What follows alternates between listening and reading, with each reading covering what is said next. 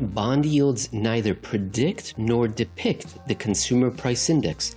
Rather, they quite accurately forecast and realistically reflect inflation. Interesting. It sounds very esoteric. It sounds like a paradox. We're going to understand we're going to unpack that statement with the help of the man that wrote it, Jeff Snyder, the head of global research for Alhambra Partners. Jeff, we're going to do a two-part special. Part 1, we're going to be focusing on the 1950s bond markets and inflation in the United States. And then in part 2, we're going to move to the 1960s, 1970s and more recent years 2000s and uh, try to i guess what will be what will be the aesop's fable the the lesson life lesson out of these two uh, episodes jeff how would you summarize it well we're trying to get at the the cpi depicts consumer prices and we're really trying to figure out what is behind an increase or lack of increase in consumer prices and i think you know, again, inflation is an emotional topic for very reason for very good reasons, which we've talked about, because it's the most painful thing, and it's something that you notice every time you go to the grocery store when it happens. Yet, what we're trying to do is say this is different from this. The CPI goes up under certain circumstances for certain reasons, and those reasons are something else. And then there are other times when the CPI goes up for reasons, and then it tends to stay up for for reasons that are monetary in nature. And so we're trying to figure out can we decide, can we sort out between consumer price increases that are due to money, therefore inflation, or some other consumer price increases that are due to other factors, which would make them transitory or temporary.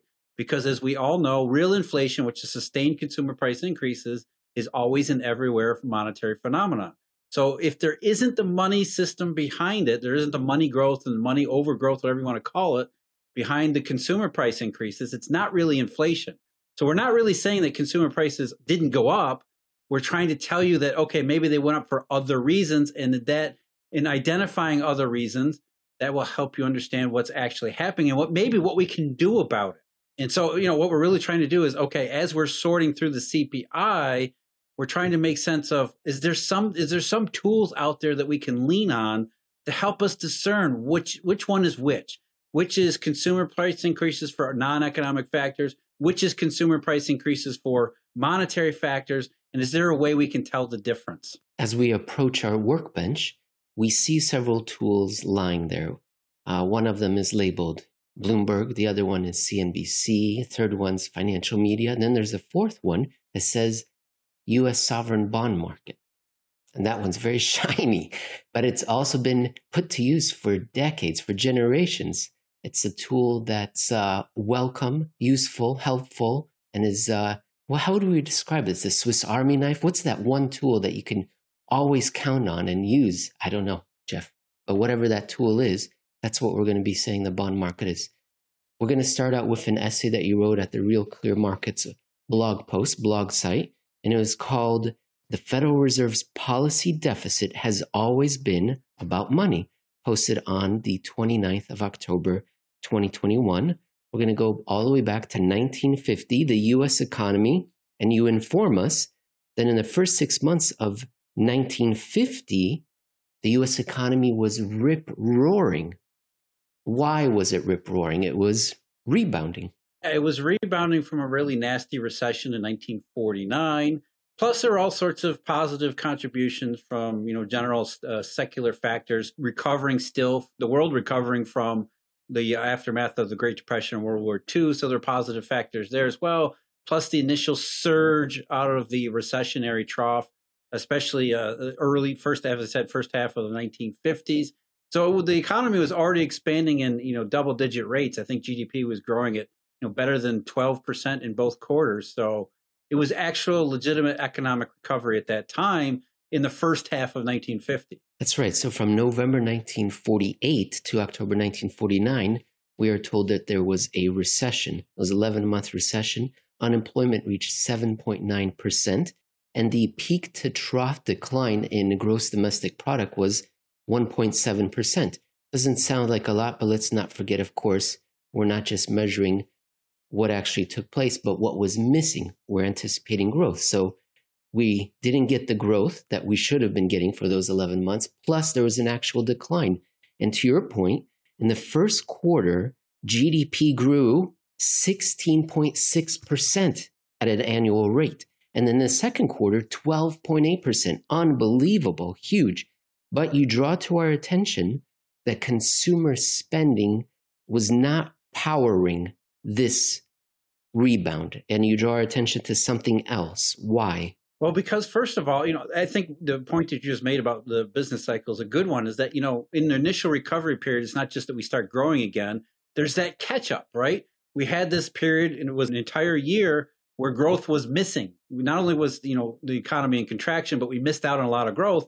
And so a real recovery usually starts out with, okay, we're starting to go back in the right direction. We have to make up for this year that we lost in terms of lost growth. So there's you know there's businesses that reinvest there's inventory that needs to be restocked there's all sorts of all sorts of those types of catch up processes that are usually that begin the recovery trend that are more focused on getting the economy moving back in the right direction that isn't necessarily due to consumers who kind of come in later when things are really starting to go well because remember businesses are just starting to rehire they're, they're just starting to reinvest and do these all these all these other recovery type processes that's right you note that over half of the first quarter's increase in GDP was due to just businesses restocking. That's going to be very important because in this third quarter, what we saw was consumer spending surging, a wild frenzy to purchase goods, which should sound familiar for modern viewers.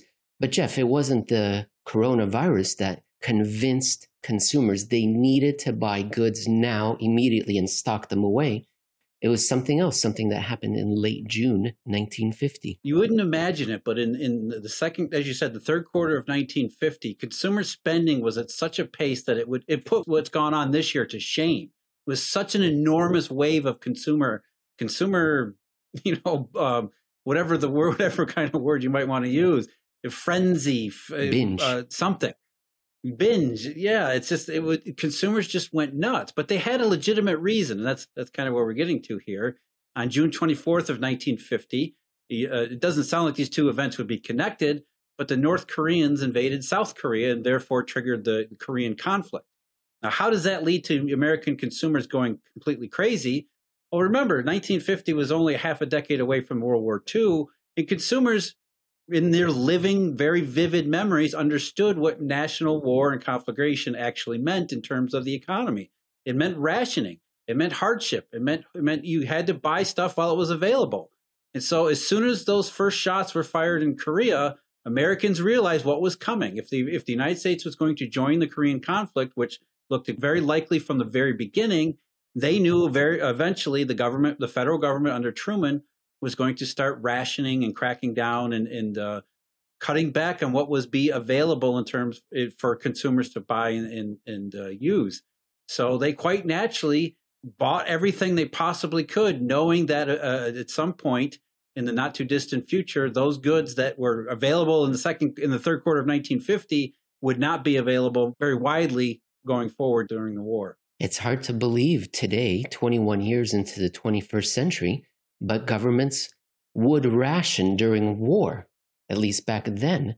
And not very long after the, uh, the invasion by North Korea, in September, the United States Congress passed something called the Defense Production Act, September 1950. And what was that? That basically gave the government a lot of control over what price controls and wage controls and production industry, and governing. industry in general the government could come in and say look we need you to build this for us because this is a war and survive national survival is at stake. So you used to make cars general motors now you're going to make tanks whether you like it or not. And again you know that's that was i mean people accepted that. I mean in world war ii it's easy to accept that kind of government control given the nature of the struggle at hand even though korea wasn't the same same level of, of national struggle as world war ii had been consumers rightly understood what Truman was going to do because that's in very short. I mean, the, the president was very honest in saying, "Look, this is what we're going to do." You know, the, the Defense Production Act was essentially the sort of the anticlimactic uh, uh, part of that process, which was we're going to start taking over certain parts of the industrial economy because we got to manufacture things for the war. Here's a description an act to establish a system of priorities and allocations for materials and facilities authorize the requisitioning thereof, provide financial assistance for expansion of productive capacity and supply, provide for price and wage stabilization, provide for the settlement of labor disputes, strengthen controls over credit, and by these measures facilitate the production of goods and services necessary for the national security, and this is my favorite part, comma, and for other purposes. Ladies and gentlemen, you will not be surprised that that was passed in September 1950. The Korean War was over ish a few years later, right? Three years later, if I remember. All right, people will say, well, the Cold War continued. Yeah, that was over in 91. Jeff Snyder, I'll give you three guesses, and the first two don't count as to whether or not this act is still on the books to this very day and is being used by each president, and the last use of it was by Pre- uh, President Biden because of fires in the West, in the United States. It's unbelievable that such a thing never sunset. But maybe that's just me. Let's get back to the economics. So this was yeah, the, yeah. From the nature of government to the nature of economics, right? And so those things are sometimes intertwined. But you know, it's amazing, or not amazing, but standard kind of standard procedure that you know uh, governments power, all that stuff would flow through an economic system and usually at the expense of people, folks, and consumers. So the United States uh, consumer was correct. They anticipated that they needed to buy like crazy because all of a sudden the goods may not be available. Good shortage sounds familiar. And over the next couple of quarters, you note that it's sort of there's this alternating between consumer spending surging, pulling back, inventory surging, pulling back. It sounds familiar. It sounds like chaos. And then where do we go from there? I guess you segue to prices. Tell us what is happening to prices. You have some dates here June 1950, July, acceler- went from a negative to a positive. Tell us what was happening to yeah, prices. as you would expect in, in you know the 1940s type of a recession, there had been outright deflation in consumer prices throughout 1949 that extended into 1950. Now, consumer prices were already rebounding in the first half of 1950, as we said. The recovery starting to manifest, and it was it was uh, consumer prices going back up. A little bit of reflation in that in that respect. But in the in July of 1950, all of a sudden, consumer prices just absolutely surge. And again, they did so in a way that makes the consumer prices of this year look tiny by comparison. So the CPI turned positive in July 1950 on an annual basis but it truly accelerated from I think it was July 1950 until February 1951, which was you know an eight month period where consumer prices were rising at a I think it was 12 or 13 percent annual rate, which is you know puts five percent annual rates to shame. Exactly, and we can see why. But the question is, was it due yeah, to consumer demand, restricted supply, small e economic simple supply demand curves that show us that prices have to adjust right?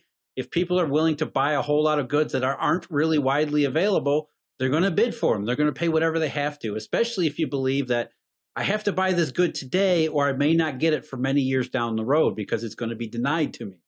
It's you know again it's the same exact mechanics as we have in 2021 only this time at an even bigger scale now, we're going to talk about what the bond market reaction was to this. Spoiler alert, or lack thereof. But uh, erudite, smart listeners to this show will say, well, of course there was much of a reaction because there was this whole 1950, 1951 Federal Reserve, US Treasury. US Treasury was controlling the Fed, so there were caps on yields and all that sort of stuff. Tell us tell us about, before we talk about bond prices, just set the scene. What was the Federal Reserve thinking when they were seeing these consumer price increases? What was the Treasury? What was the relationship between these two entities? Going back to 1942 and World War II, the Treasury Department had said, hey, we're fighting a war. We don't want the government to be disrupted in financing this war. So your job, Fed, because you screwed up the Great Depression so bad, we're just going to give you a little little job to make sure the bond market doesn't blow up. So you cap long-term interest rates implicitly. You cap sh- uh, short-term treasury bill rates explicitly, and therefore, you know, we'll, we'll let you keep yourself in business. But you do what we say, which is our your primary focus, Federal Reserve, is to make sure there's enough cash flowing through the system so that the government doesn't have a busted auction because we're fighting a war here. And so we fast forward to 1950. We got the Korean conflict, and the Treasury Department under a guy named Snyder with a Y, not an I, Uh, and President Truman expected, hey, this relationship that that's began in World War II with the Federal Reserve is the same. Treasury is the top dog here. The Federal Reserve is an afterthought. Your job, Fed, is nothing more to make sure that the government can sell its debt because we have to fund this war. In the, in the Federal Reserve over there, they were saying, well, wait a minute, you know, we can do more here. We think we're pretty smart people. We understand the way things are going. And by the way, we see consumer prices creeping up. We're getting really concerned that this is going to turn into an inflationary nightmare on top of trying to fight the war. So maybe we need to re- reprioritize monetary policy so that instead of we make sure the, the Treasury can sell its bonds, maybe we let interest rates move around a little bit and prioritize instead consumer prices because they seem to be getting out of control here. And maybe this is a good time for the Fed to assert its own independence because for the good of the nation, we think we think we know what we're doing. Now the war and the wars, there was an intermission between the two. And I'm thinking of the years 1947, 1948, because what you just described with respect to the Fed and inflation and consumer prices surging, this wasn't the first time this had happened in recent years. Can you tell us a little bit about what happened in 1947, 1948? How, again, we thought there was going to be inflation and the Fed should do something.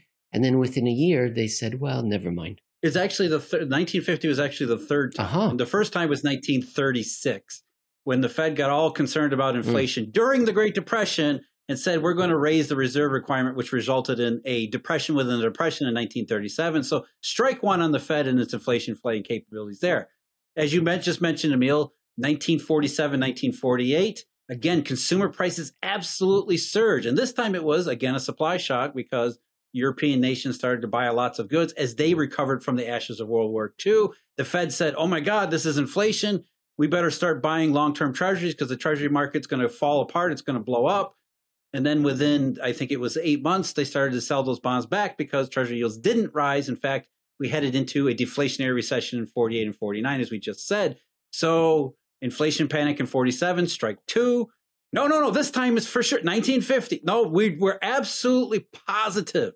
This time the treasury market will blow up, or at least we're good. The inflation, if we don't do anything, inflation is going to get out of control. We're absolutely serious this time. We're so serious that during the second half of 1950, as the Korean conflict is getting underway, the Federal Reserve created a scandal by publicly opposing Treasury's policy and creating an enormous amount of difficulty that hit the newspapers worldwide because they said, This is our line in the sand.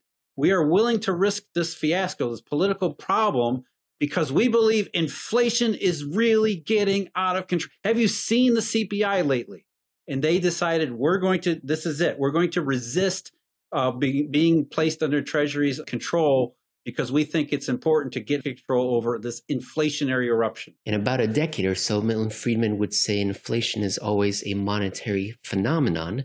And here we have a couple of examples of the Fed saying inflation is a consumer price phenomenon that will persist and be pervasive. What we're observing, these supply shocks, demand surges. Okay, so two examples. Here's our third one. And in the, I mean, I've got the numbers here, Jeff, but basically what happened is, uh, consume, no, consumer prices were going up. Okay. Bond yields started to rise a little bit.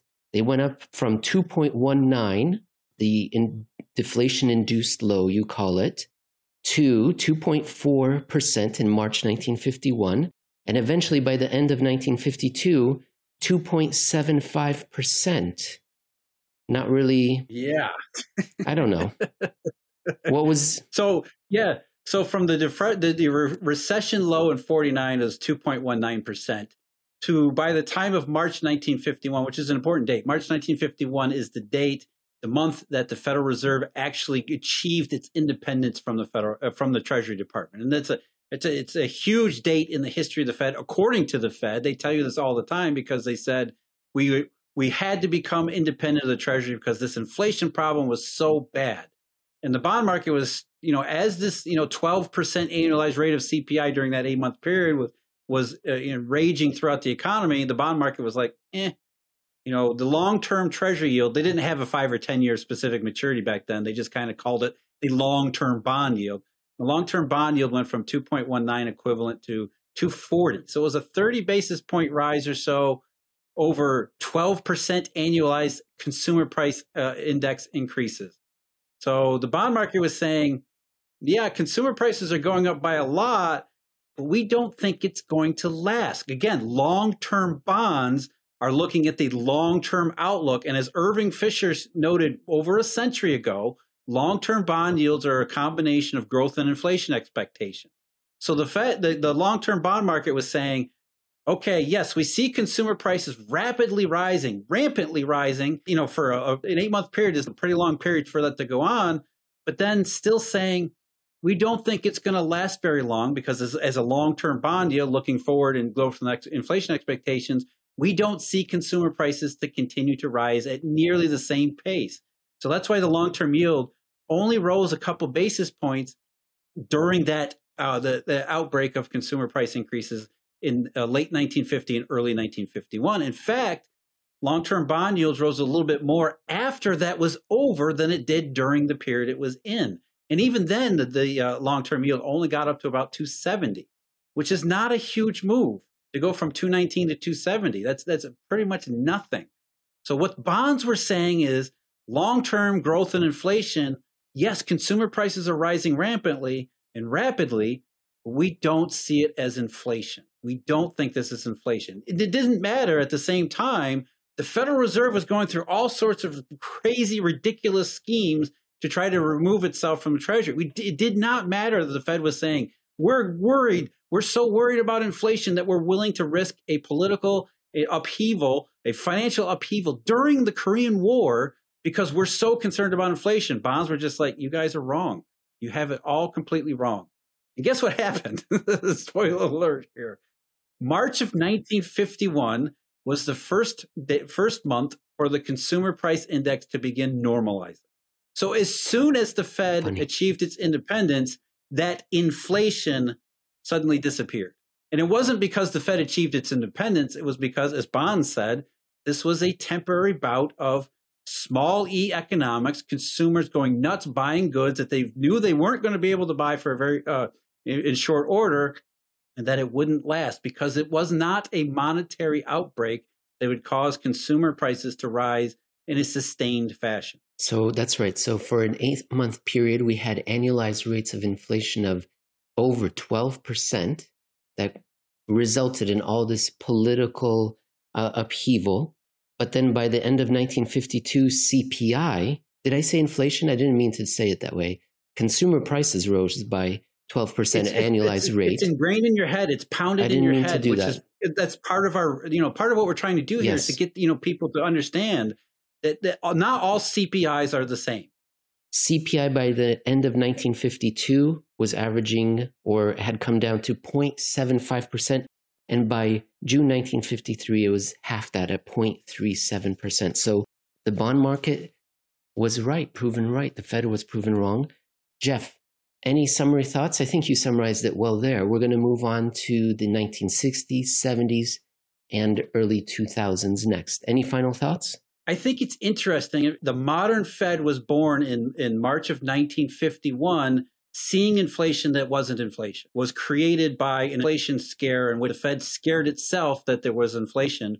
When at the very same time, all they had to do was look at the bond market and say, oh, there isn't actually inflation. And that was the third time, too, Jeff. Yeah, strike three at that point. And then, of course, the risk decade where we actually did get monetary inflation. I hate that term, but one of the worst bouts of sustained inflation in economic history. And where the hell was the Fed then? So the fact that the Fed screwed up in the pre 1950 era, you know, strike three on inflation scares, didn't get the actual inflation right. That's that's really how the Federal Reserve operates throughout its history. It's not some omniscient, omnipresent, you know, technocratic ideal the Federal Reserve's history is torturous. They get everything wrong all the time.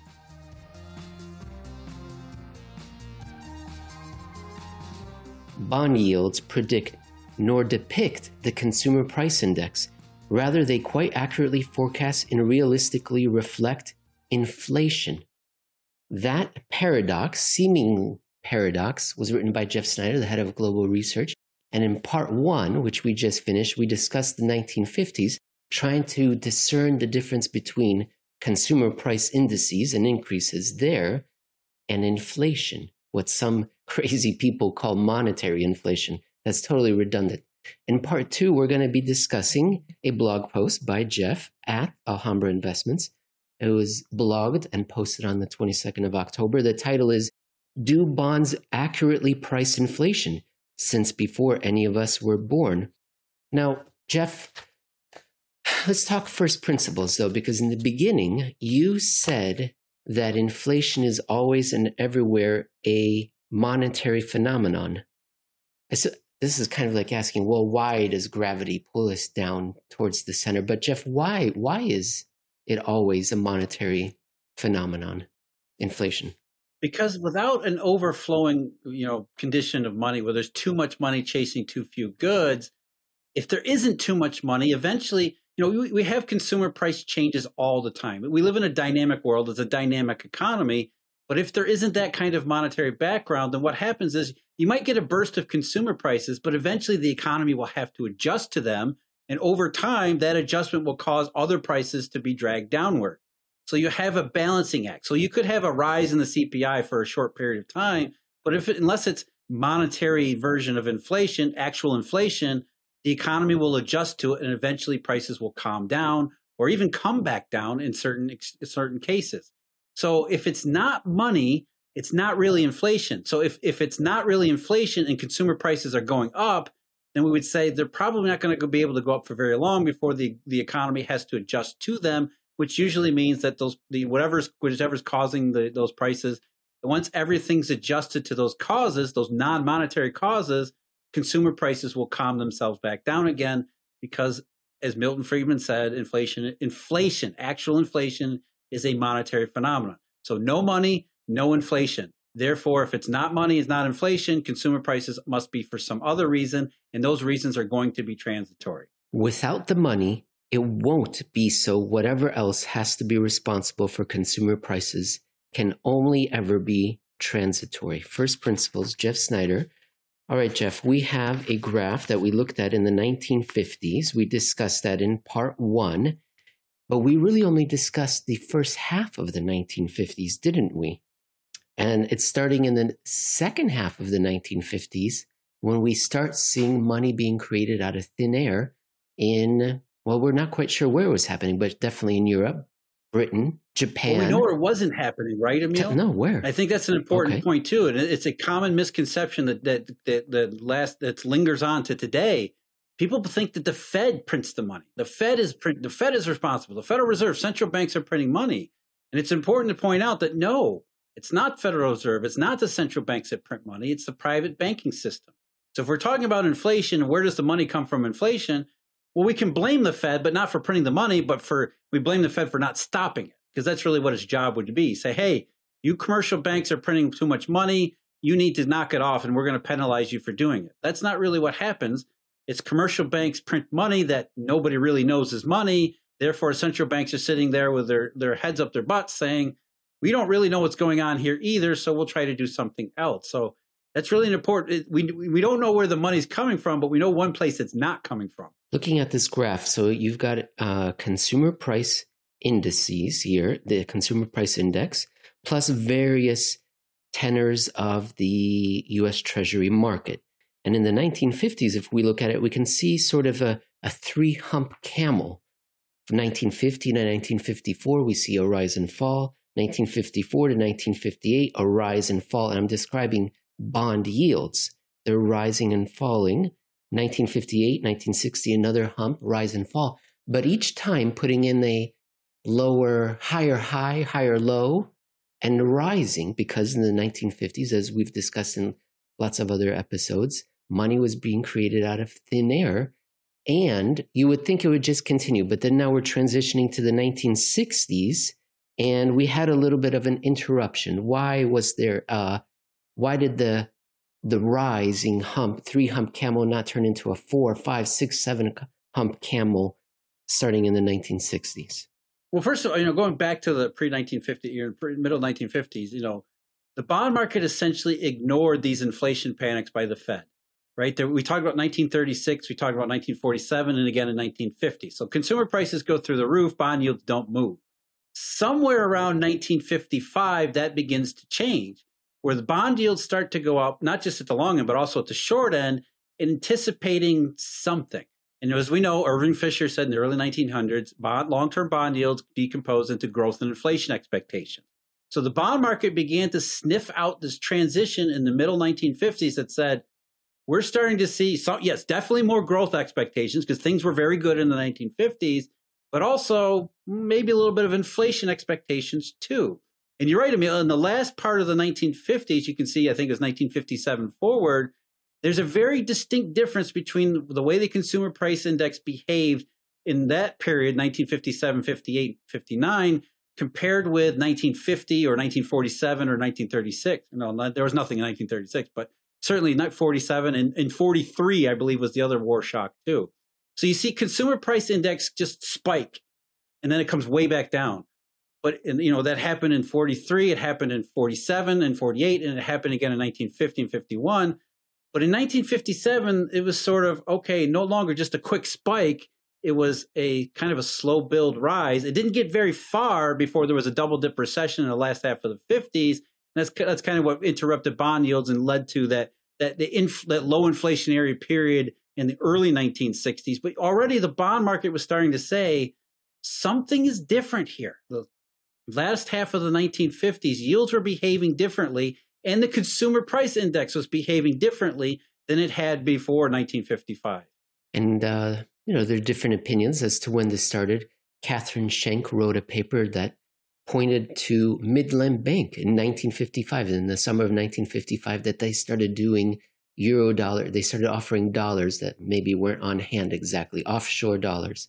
And then Paul Einzig said he wasn't quite sure when it happened, but writing in the early 1960s, he said that already by the late 50s, this was taking place in London, this dollar creation business. So incredibly, the bond markets were sensing something. But we're entering the 1960s, everyone's favorite decade, and we begin it with a recession in the United States. So yields fall down, and then they stay sort of flat until 1965. I'm I guess they were flat to rising, while inflation was flat and well below 2% this entire time. What can you tell us about the first half of the 1960s?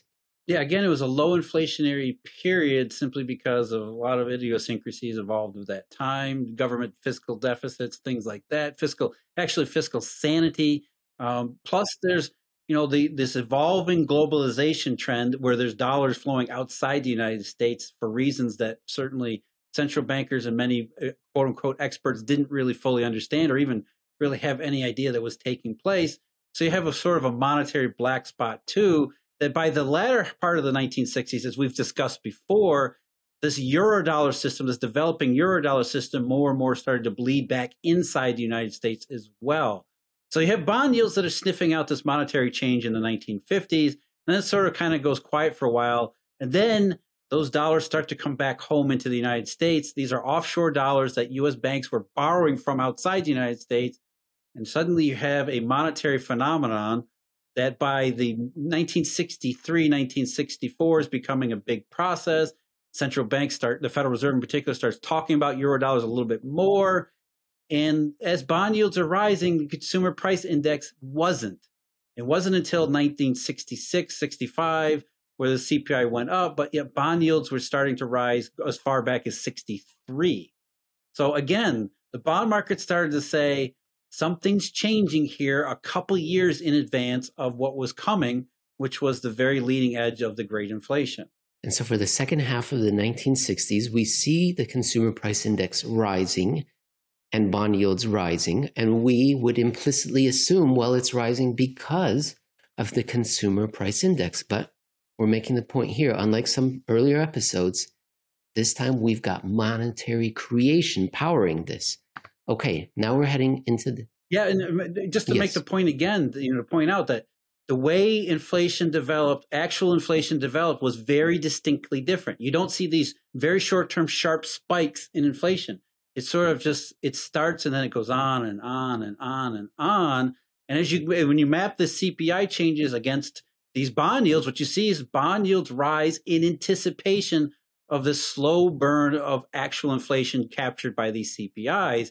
And so bond yields are reacting, or actually they're being proactive about monetary inflation because they, you know, again, what goes on in the bond market is those who create the money are expressing their opinions on safe and liquid instruments. So if if if the, the money creators are saying we don't want safe and liquid instruments, we're going to sell them and have yields rise, anticipating that consumer prices are going to reflect these economic circumstances, that's a very clear message from the monetary system itself in advance of what's going to happen. And so, you know, it's it's not just that the CPI goes up, it's why the CPI goes up and you can see the differences in how the CPI goes up too. Especially in the next graph that we're going to look at from 1967 to 1976. And what we see is again bond yields rising steadily. But very interesting, Jeff, there's a two part story to this decade that I've picked out here. In the first half, we see consumer prices and bond yields in agreement. But then, just when you would think that bond yields should rip roar higher when there's a oil embargo and chaos, in actual consumer prices, it sort of ignored that that surge. It kept the bond yields kept rising, but not with the you know veloc- escape velocity to the moon that we saw in oil prices and consumer price indices. Yeah, we had the recession in late 69, 1970 that knocked a little bit off the consumer price index, and uh, it didn't really change core consumer price index rates at all and we talked about this in a, in a previous episode. You know, President Nixon and the the the the, the um, what did he say? The liquidity explanation was bullshit. I mean, the the uh, Oval Office tapes, uh, all that stuff. You know, Arthur Burns talking about 1970 recession, how it seemed like the laws of economics were no longer holding. Well, all they needed to do was look at bond yields. Bond yields were absolutely obeying the laws of economics. It's just that Arthur Burns didn't know how money behaved inside these laws because money itself had changed. But those trading in bonds absolutely know the change, the evolution of money because they're the ones doing the evolving. And so, aftermath of the 1970 recession, almost very quickly, you know, some people were thinking, well, maybe the, the inflation episode is over with. Bond yields started to rise in anticipation of it resuming, even though it took almost, uh, I think, about a year before the consumer price index started to reflect the renewal of the great inflation. Bond yields were already on top of it beforehand. So that was the out of control money part. And then in October 1973, bond yields are already up. Inflation, uh, the CPI indexes are already rising pretty rapidly, pretty steeply at that point. Then in October 1973, you have the, the Arab Israeli war, OPEC embargo, which simply added another supply shock on top of this other inflationary trend. And so what did the bond market do? As you're just you're just saying, Emil, the bond market said, well, we're only trading on inflation. We don't trade on supply shocks. And again, it's the same exact patterns we saw pre 1955.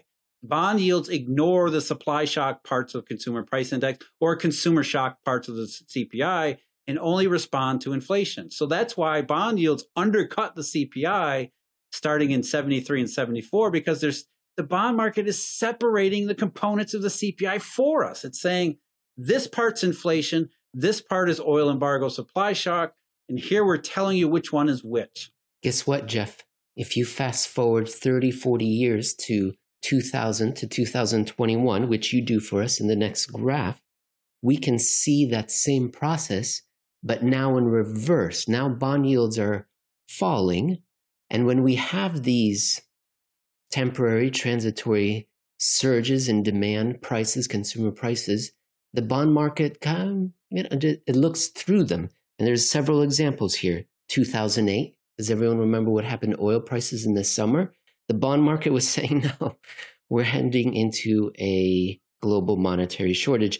Then 2011, QE is money printing. As I've once said before, it was the biggest liquidity event since the little ice age, but the bond markets didn't think so which would bring us then to the most recent time period. But before we get to most recent time period, is there anything you wanted to add about 2008, 2011? After having gone through this history, seeing how bond yields respond, and seeing how the CPI changes, it's it's really it's more than interesting. It's actually very important to see how the CPI since two, since 2007 looks more like it did and behaves more like it did before 1955. We've gone back into these short temporary spikes in the CPI, which the bond market ignores. Those bonds are saying these are this is what's causing consumer prices to rise is not inflation. It's something else. That was absolutely the no. Nobody today would make, make the mistake of saying 2008 was inflationary, right? Nobody. Uh, yes, consumer prices rose often dramatically, but that wasn't inflation. Obviously, it wasn't inflation because we were in the midst of a deflationary recession. It wasn't really a recession. So 2008, the bond market said this isn't inflation. It wasn't. 2011, everybody said this is inflation. Here it is. The money printing is coming home to roost. Bond market said, no, this is more like 1950 or 1947. Guess what? That's exactly what happened. So it's not just that bonds are behaving differently. Bonds are behaving differently than it had in that middle period between 55 and 2007 because something is different. And it's not just different in the bond market, it's different in how the CPI changes and evolves too. We've gone back to the CPI reflecting more like the pre 1955 era. It's almost like the entire system changed. Between 1955 and 2007, we operated one way, including the CPI bond yields, all these other things. And then, like, like 1955 and before, from 2007 to today, both bonds and the CPI behave, behave differently. And then in 2017 18, bond yields rose. They considered whether or not maybe there was going to be a recovery. It was called globally synchronized growth. There was an exploration of that possibility. They didn't rise as high as some of the other points that we see on this graph, but they were considering the possibility before turning south. And that brings us to present day, Jeff, which looks like so many of these previous examples Basically, we have a tremendous surge in consumer prices, which, if you turn on your financial media, means inflation, means money printing, means the Federal Reserve has gone too far. Maybe they have, but guess what? We have this tool that is so shiny and has been used for four generations. And that tool says, no, no, this will be transitory. Yeah, that tool says we're pre 1955 both not just the CPI, but actual inflation as well as economic conditions, which, if you remember, pre 1955 was mostly dominated by the Great Depression and its aftermath, more deflation than not. So that's really what we're saying. I mean, what happened between 1955 and 2007? I mean, it, it's a mystery for the vast majority of the public. It's a mystery for central bankers and economists, but it's certainly not a mystery for anybody who's familiar with Eurodollar University because that's the exact same period that the monetary system, this offshore monetary system, was in its most effective and over effective operation. So, it, you know, what we're saying here is there are no coincidences. This is not coincidence that bond market has been able to sort out these differences in CPIs because the bond market is the monetary system itself telling you what it believes is going on in money and in the real economy. And so what the bond market said 55 to 07, we're trading more on inflation, lack of inflation, actual inflation and money conditions. Whereas before 1955, as well as after 2007, the money's just not there. And if the money's not there, whatever's going on in consumer prices, it can't be inflation. It can't be a monetary reason. And therefore, it has to be something else.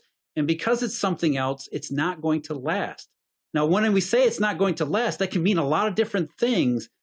And we're not saying that consumer prices didn't go up. We're just saying it's not inflation. It's not money. It's some other kind of process at work here, which has very different implications. And we're concerned. This is my final thought on part two here, Jeff, is if there's not money there, there's not going to be enough money to power the economy to grow at a rate that we'll be satisfied with. That's, I think, the real economic answer if we step out of you know, inflation and all that sort of economic parlor talk. For the real people, we're worried there's not enough money. That's what the bond market's saying. And therefore, the economic recovery is at risk, the reflation. We're concerned about it and whether or not it's going to be sustainable.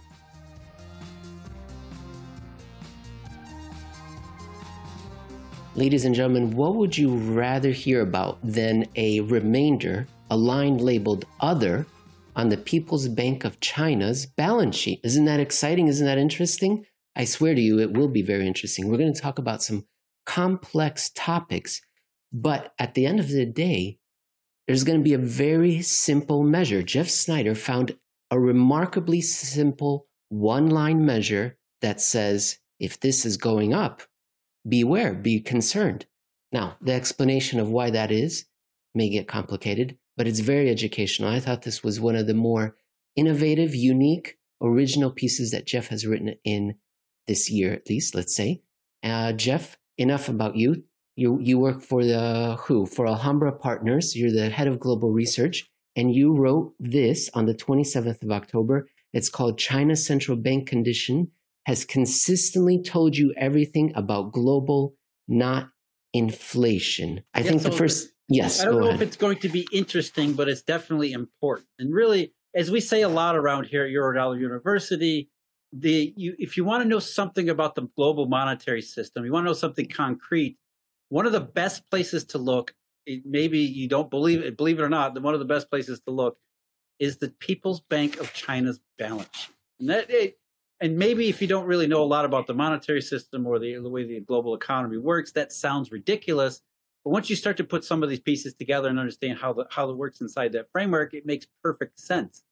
Because the Chinese are one of the biggest, you know, biggest players in global in terms of global trade and you know moving stuff and goods around, which means they have a very huge need for these US dollars that are created outside the United States in this eurodollar system. Therefore, China eurodollars used to be a match made in Communist Party heaven, but ever since around, oh, I don't know, August 2007, it's been a more of a troubled marriage than anything. And we've seen this in other countries in other periods leading up to the great Asian financial crisis. I added great, the Asian financial crisis, 97 98 we saw the same thing. We saw rising foreign exchange reserves at the Asian tigers and the ASEAN nations. And then when the global regional dollar shortage occurred, things went into reverse.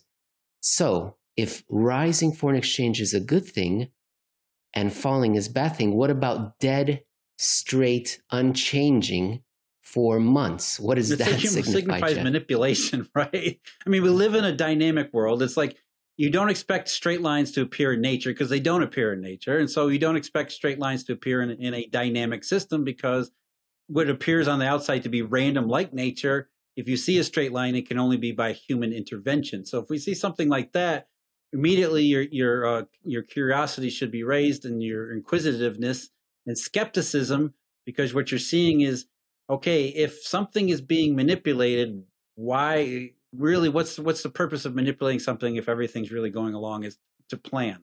Now the good news is, Jeff, as we look at this uh, PBOC balance sheet as reported by the PBOC and by SAFE, we see that there's a rise, a rise recently in the assets. So this is great. Foreign assets are going up. So this is a good news uh, piece of news. At least we would think so.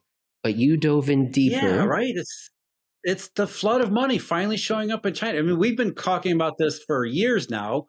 The PBOC's foreign assets holdings on its balance sheet have been ridiculously straight and narrow, and therefore no volatility whatsoever, which has already got our, our, our skepticism raised. And then all of a sudden in 2021, after hearing Jay Powell talk about his flood of digital dollar, about hearing about too much money and the reverse repo and everything else this year, is it finally starting to reach the People's Bank of China's balance sheet, which is where it would reach if it were actually happening? So, are we finally seeing all of these things being put together?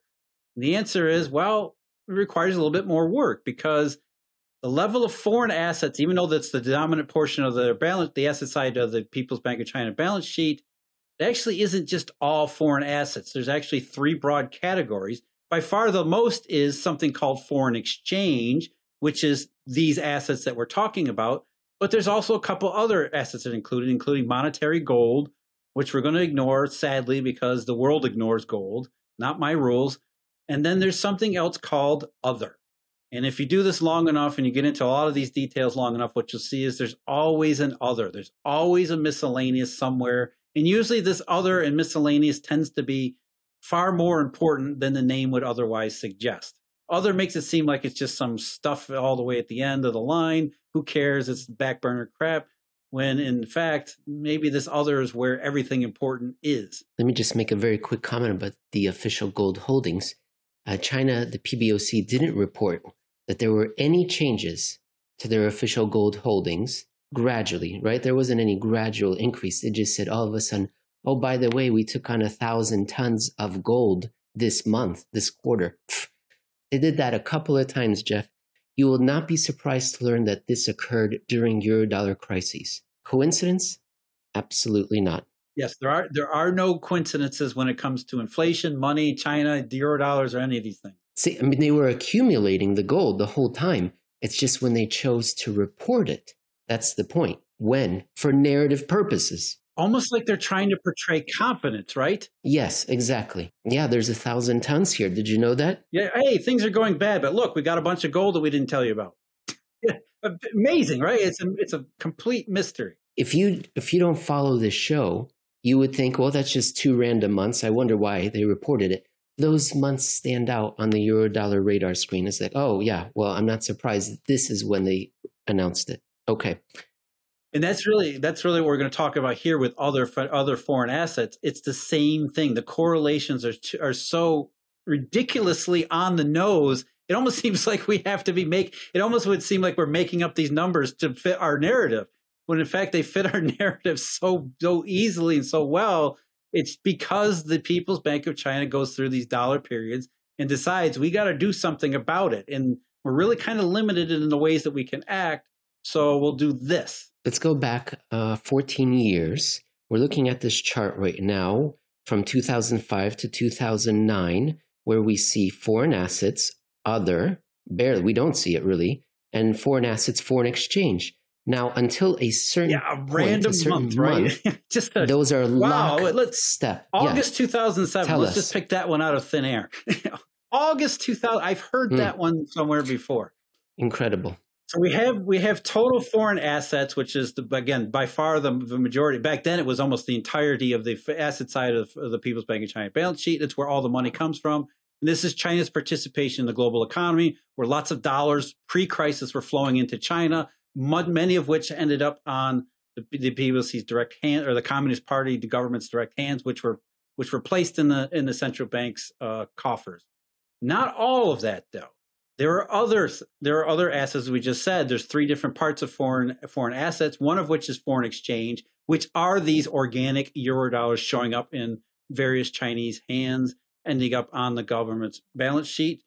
And then there's this other that started rising, and it was always there as, a, as sort of a remainder, but it started rising specifically in August of 2007. Now, not all euro dollars and foreign exchange ends up in the government's hands. Some of it, a lot of it, we don't know how much of it, ends up in their policy bank hands. They're not really private banks; they're state-owned large banks. You know, China Development Corporation and uh, the Import Export Bank. Some of the other ones, the the big the big four there, they own their own sources of foreign exchange as well as you would expect because they're out there doing this foreign exchange trading business too. And in August of 2007, just out of the blue, randomly, the People's Bank of China said, you know, as part of your reserve requirements in domestically, we're going to start this month for reasons we're I mean, just random reasons. We're going to require that you start depositing at the PBOC some of your dollar holding. And we're going to report that under other foreign assets in terms of what the PBOC holds, when are actually these are dollar deposits of their local big banks as part of the mm-hmm. reserve requirement. Why August of 2007? Most people to this day can't tell you. Even these Chinese China watchers and experts don't seem to connect the dots here. But when you realize the the significance of euro dollar dollar shortage, why would China start making its own constituent banks start holding these dollar deposits with the central bank specifically in August of 2007? Now, you also have a couple of dashed lines here that depict the rate of change. And so we see in August 2007 that we have this, they separate these two lines from each other, right? The just foreign exchange all of a sudden takes a severe drop, but maybe it's going to make a comeback. Maybe this was a one off. Let's not worry about it. I mean, we'll worry about it, but we're back onto the euro dollar choo choo train and we're powering forward all the way until March 2008. And then we see both of these lines take a, a completely different lower rate of growth. A, a break. It's the break, is what I'm trying to say. We observed maybe a, a wobble we're back to where we were, They ignore the wobble, then no, there's a complete break with the past. Right. It's sort of like what we remember of the global financial crisis, right? There was a first phase and then there was a second phase. And the second phase was the terrible phase.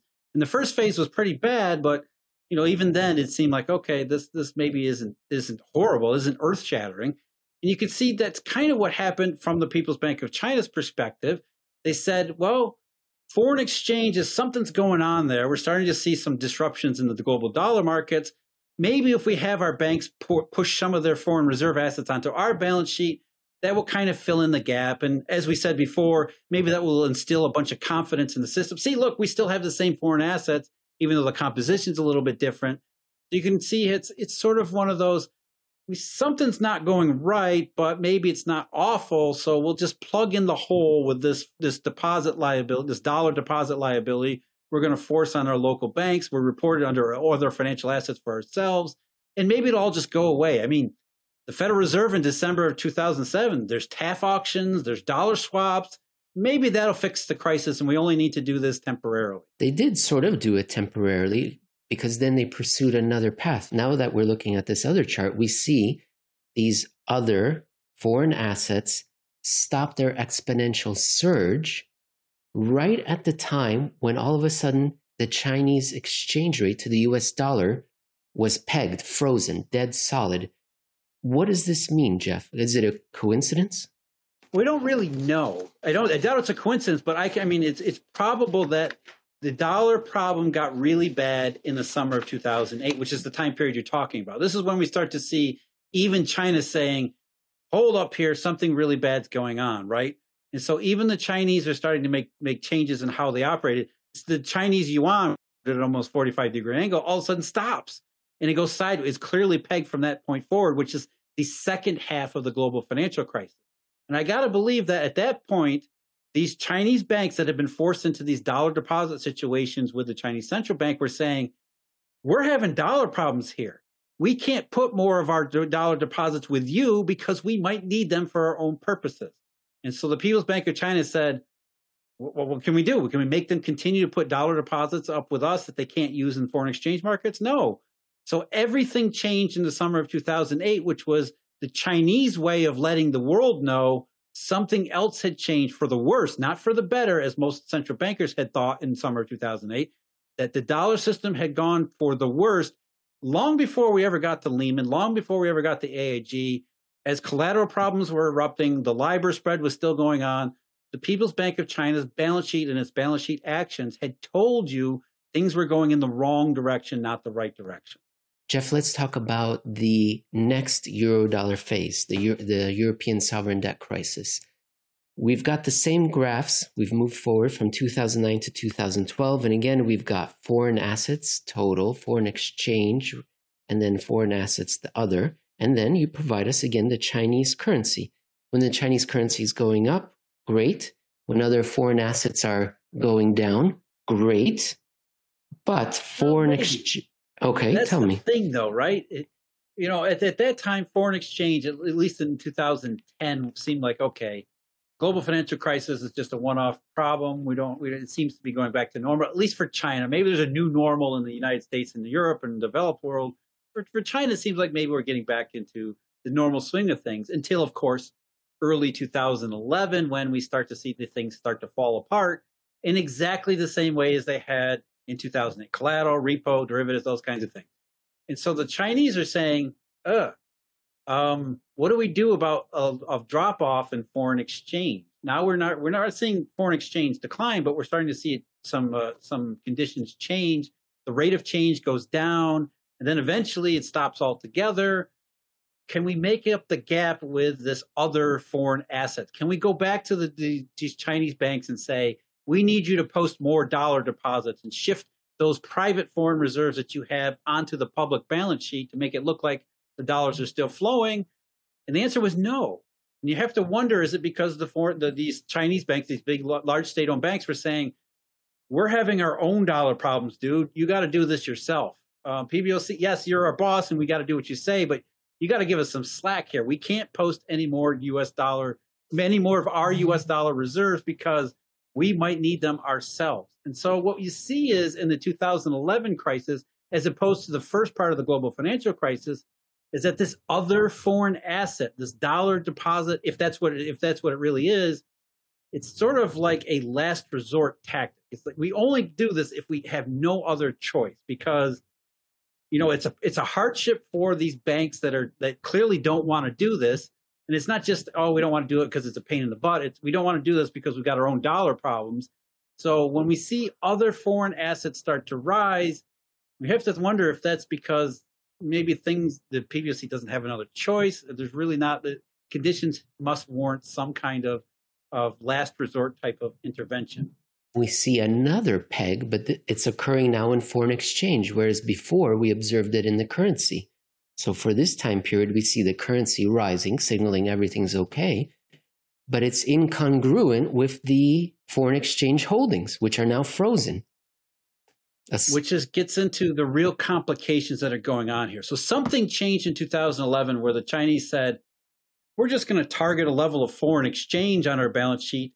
And how are they how are they doing that? And I think part of the answer is they're engaging in swap transactions and what we call contingent liabilities, almost certainly with these these uh, large state-owned banks that, that we've been talking about before. So they're not asking the state-owned banks to to openly and publicly post reserves that would show up as other foreign assets.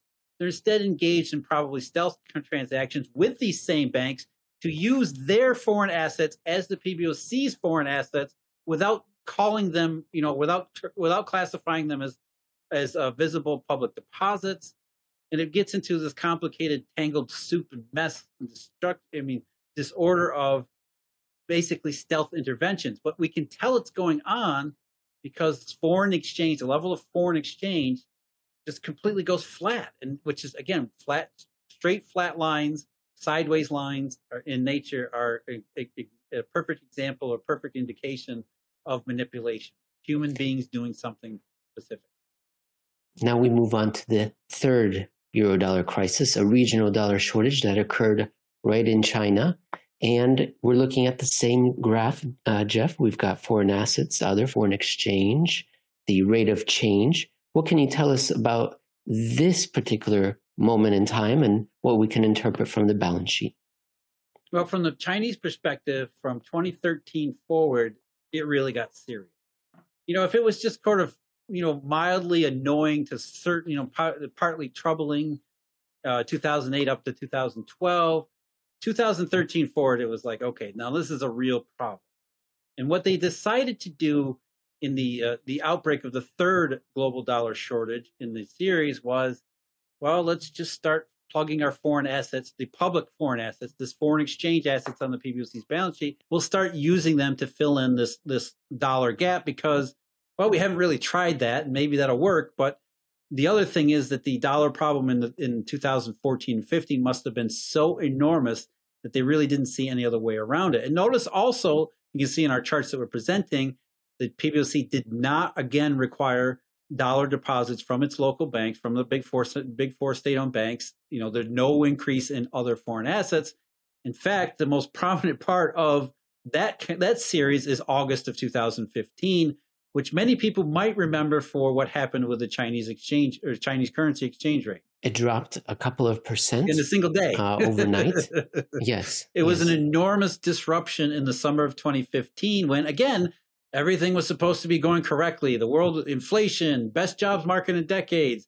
Everything's fine. We're we're going into global recovery when the Chinese are saying, "What the hell are you talking about? It's chaos out here in the in the real world." And the, that chaos finally really hit home in August of 2015 when you can see the, the People's Bank of China actually pushed those dollar deposits that were still on their books into the banking system. They took these other foreign assets and the level just dropped, coincident with CNY's drop, which tells you the dollar shortage had gotten so bad in early August of 2015 that these these Chinese banks were saying, "Give me our dollars. We need our dollars back from you. We got to use them." And it still it wasn't enough because CNY absolutely cratered in I think it was August 10th or August 11th of 2015.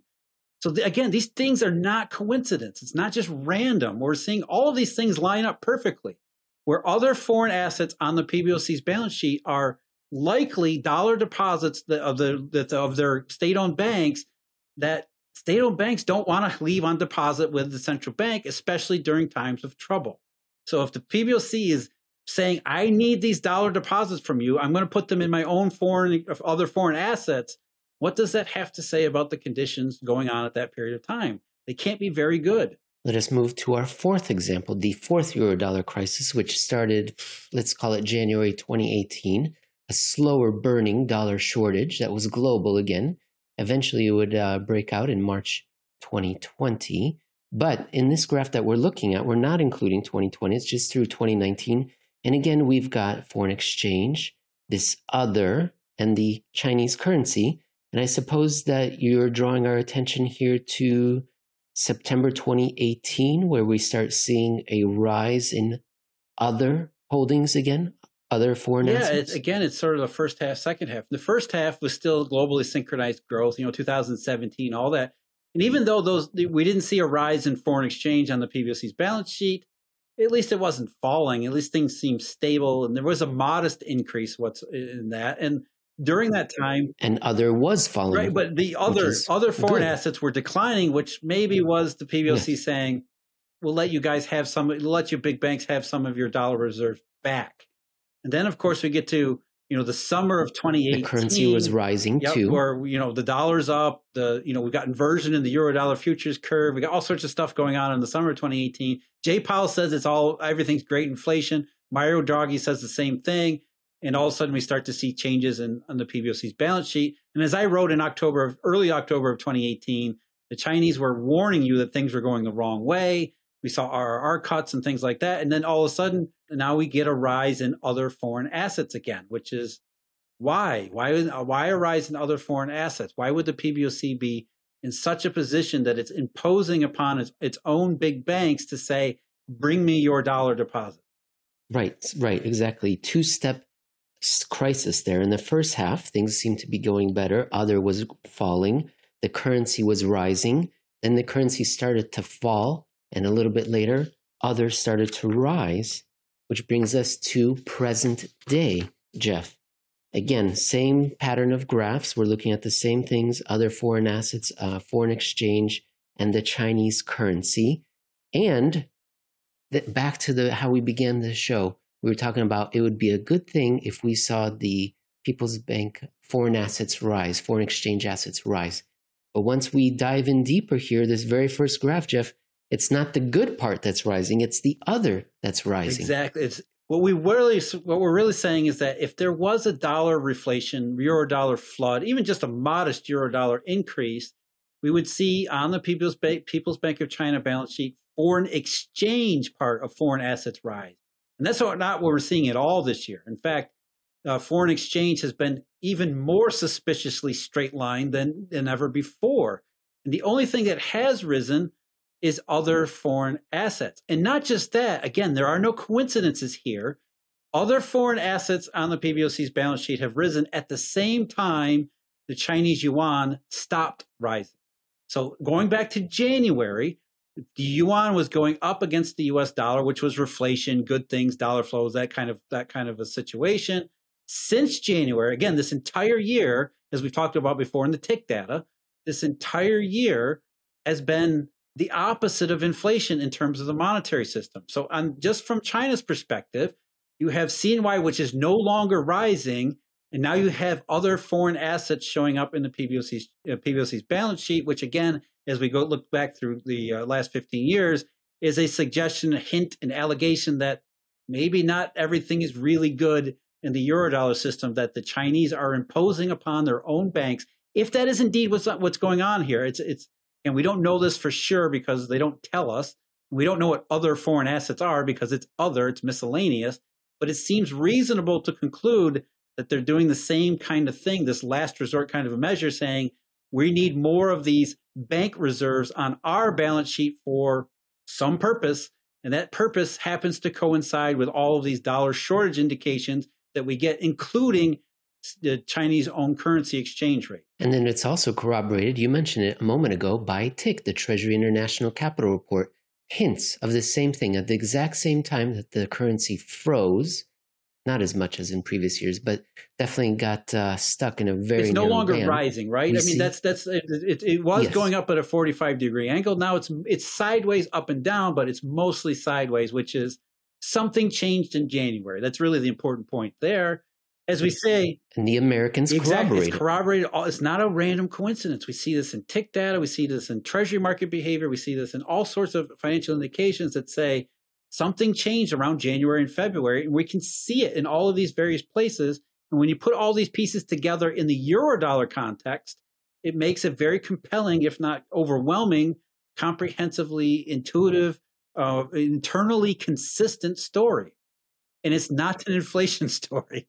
The part I wanted to uh, mention here was that when I keep saying TIC, what I'm referring to is that the Treasury International Capital Report shows what the holdings are by China and Belgium, and we combine them, uh, assuming that that all belongs to China, that those holdings of US Treasuries stopped rising, started falling in January of 2021. All, That's what all, I was trying to say. All together, it's, again, it's not random coincidence here. We're seeing these things happen at the same time because there is a common unifying factor behind them.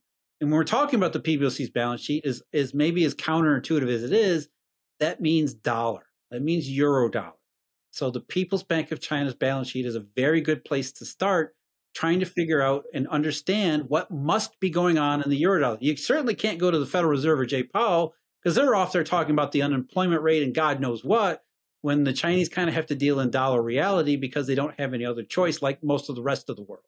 They can't bury their head in the sands of econometrics, instead have to focus on real money in real world, which again, I'll say it again, maybe the best indication we have of how the dollar is actually behaving, the real funding monetary markets behind them, is on the, the Communist Chinese Central Bank balance sheet. Jeff, I had taken the previous week off. I needed to tan myself. So, is there anything that you wanted to bring to the audience attention because we've been off the air for a couple of weeks uh, that we didn't cover last week, or anything to look forward to? any wrap up final words on this episode? It's just I think the our, our what we're trying to get at here, but just recently, not just recently, but uh, over the certainly the last maybe most of this year, is that in the mainstream media the theme is too much money, inflation, overheating, red hot. When in every single as I as I titled that one article about TIC, it's been unambiguous. It's, it's it's unusually unambiguous how the deflationary monetary signals are all in the opposite direction dollar shortage, deflationary potential, collateral problem. So on the on the one hand, you've got inflation. Eh, you know, bond rates are going to go skyrocket because of the inflation outbreak, and on the other, you have from the Chinese central bank on down a very consistent, concise story of no disinflation, deflation, dollar shortage. It's the exact opposite of what everything, what everybody's been saying in the media.